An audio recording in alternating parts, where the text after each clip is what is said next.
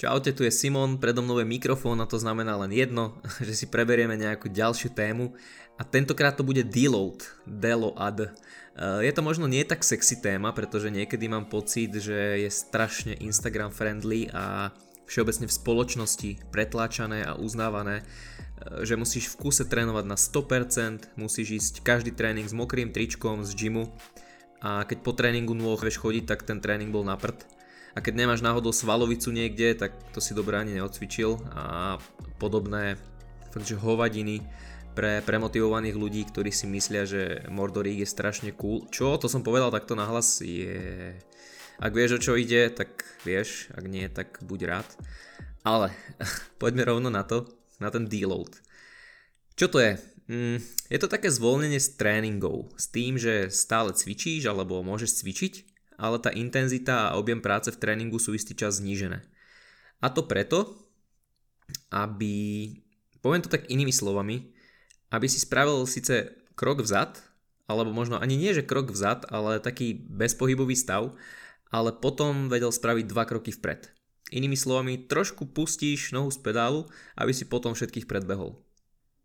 Napriek tomu, že silové cvičenie je pre nás veľmi prospešné, tak spôsobuje obrovský stres na naše telo stres náklby, svaly, šlachy aj centrálny nervový systém.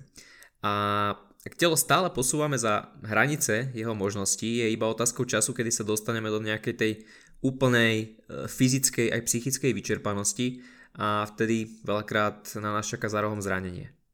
No a keď si zranený alebo je tam teda tá fyzická alebo psychická vyčerpanosť, tak to už e, o tom progrese nejakom a zlepšovaní sa je ťažko hovoriť, že?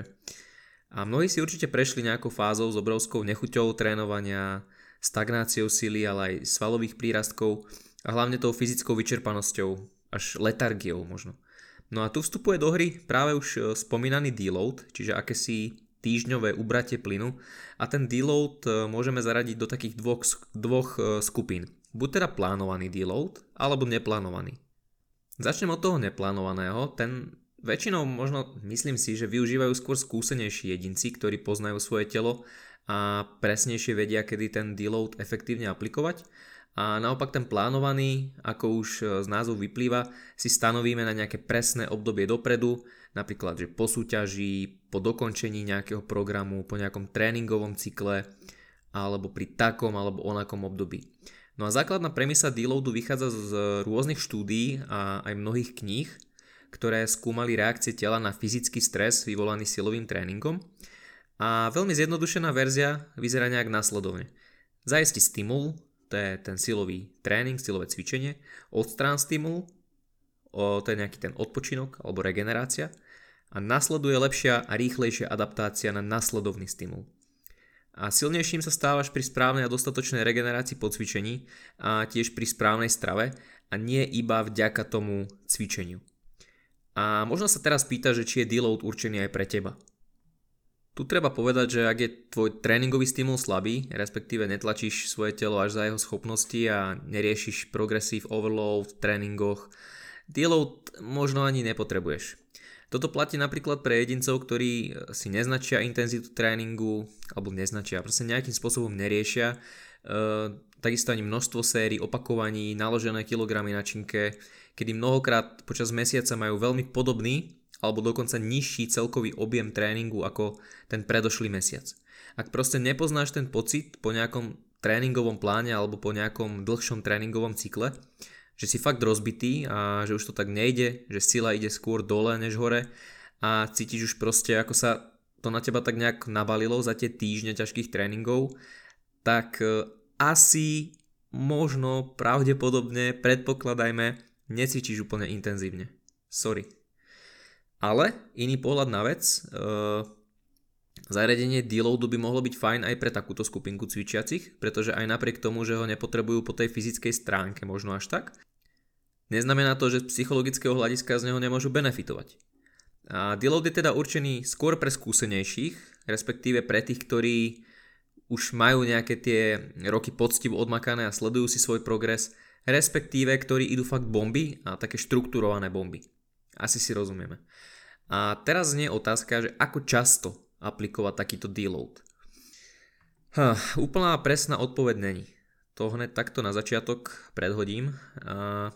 Časové rozloženie tohto odľahčenia od tréningu, tohto deloadu závisí fakt, že od mnohých faktorov, od veku cvičenca, rokov strávených vo fitku, od náročnosti, intenzity tréningov, histórii zranení a mnoho iného.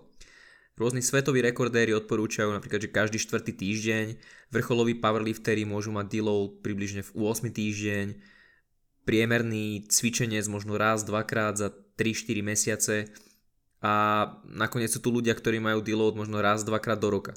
A to už, ale by som sa pozrel možno na ten tréning alebo na to, na ten celý background, že o čom to je. Ale fakt nejaké konkrétne číslo neexistuje, nedá sa to povedať bohužiaľ a je to dosť individuálne. A je fakt veľká škála možností zakomponovania tohto ľahšieho týždňa, respektíve deloadu do tvojho tréningového plánu. Poďme si ale povedať, čo to znamená v praxi, teda v posilke. No, ako som povedal, spôsobov je viac než dosť, aj čo sa týka toho deloadu, že kedy ho aplikovať, ale aj toho, že ako ho aplikovať.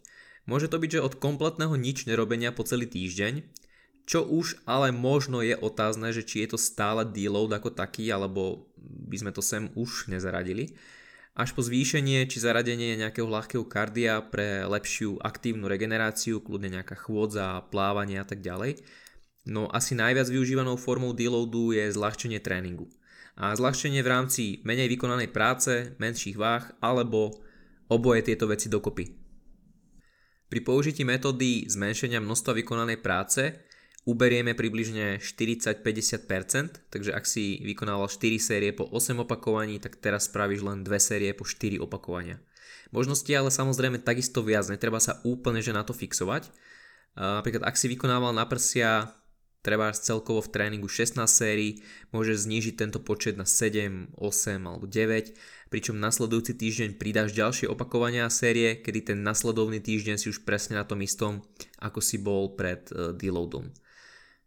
Potom je tam možnosť, že ak využívaš menšie váhy ako formu deloadu, tak sa odporúča ísť e, maximálne na nejakých 75-85% svojej predchádzajúcej váhy na činke, nie tej váhy, že tvoje hmotnosti, ale váhy na činke samozrejme. Ale pozor, nie svoje maximálky. Takže ak robíš e, príťahy na chrbát s 80 kg, 4 série po 8 opakovaní, tak teraz počas deloadu ich budeš robiť napríklad so 60 kg, 4 série po 8 opakovaní.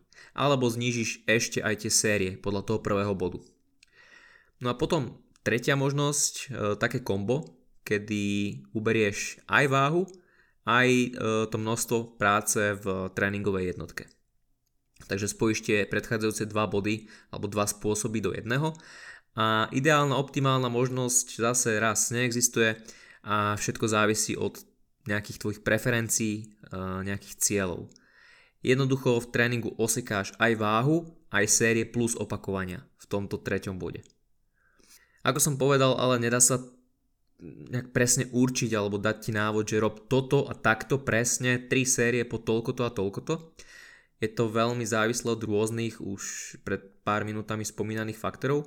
Pointa ale je, že ten deload uh, má zmysel že sa oplatí ho zaraďovať a netreba to brať ako nejakú nudnú a zbytočnú hovadinu, pretože to tak nie je. Je to naozaj účinná stratégia, ako sa stále posúvať vpred.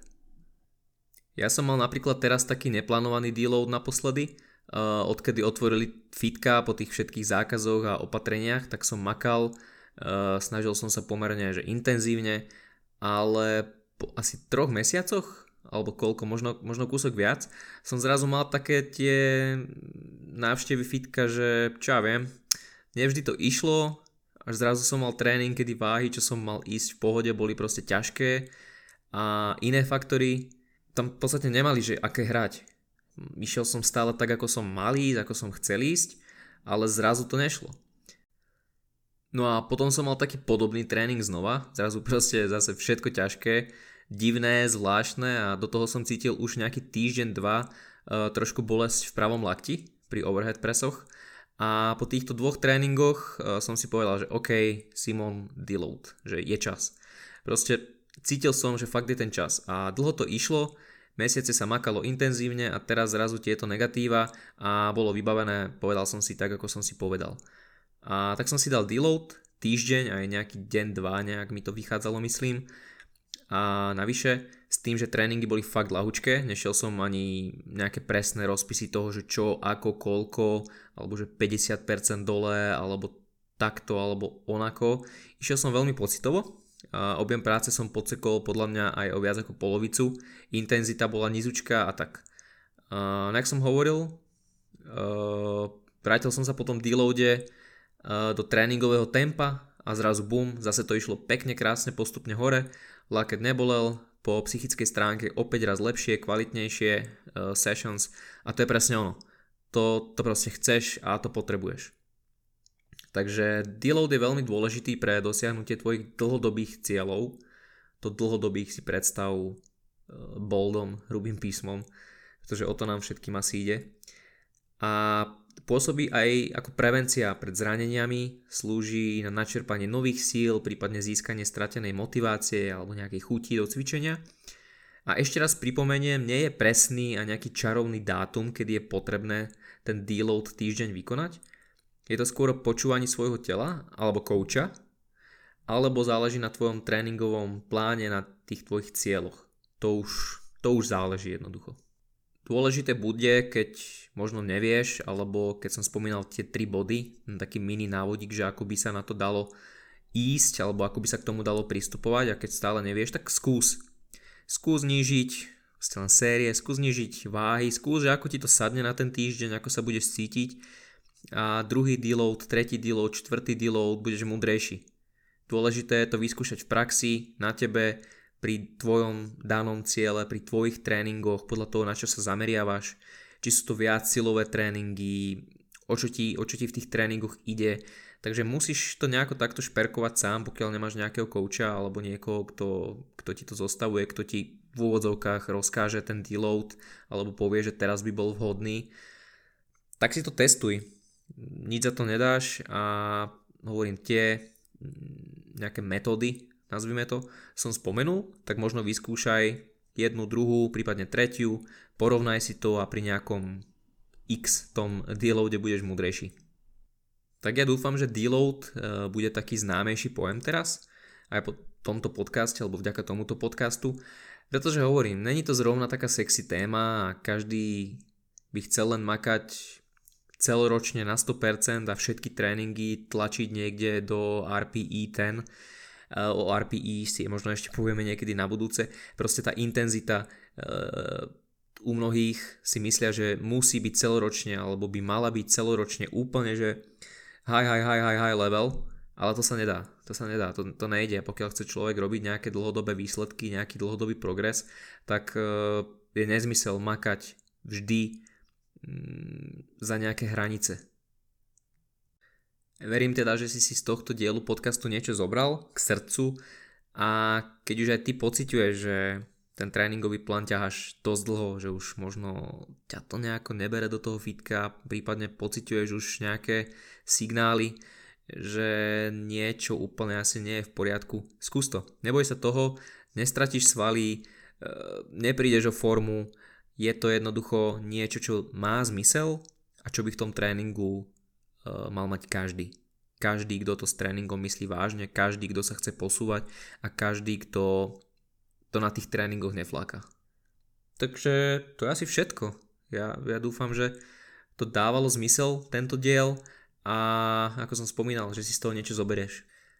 A úplne na záver dodám, musíte ma tlačiť k tým podcastom asi, lebo ja sa k tomu nedokážem dokopať, respektíve tej práce okolo toho, že čo chystáme, čo je v pláne, je dosť veľa a tie podcasty potom idú na druhú kolaj, ale ja to nechcem. Na to baví robiť, ten feedback na to je krásny, takže sem tam ma skúste trošku popohnať a ja sa posnažím.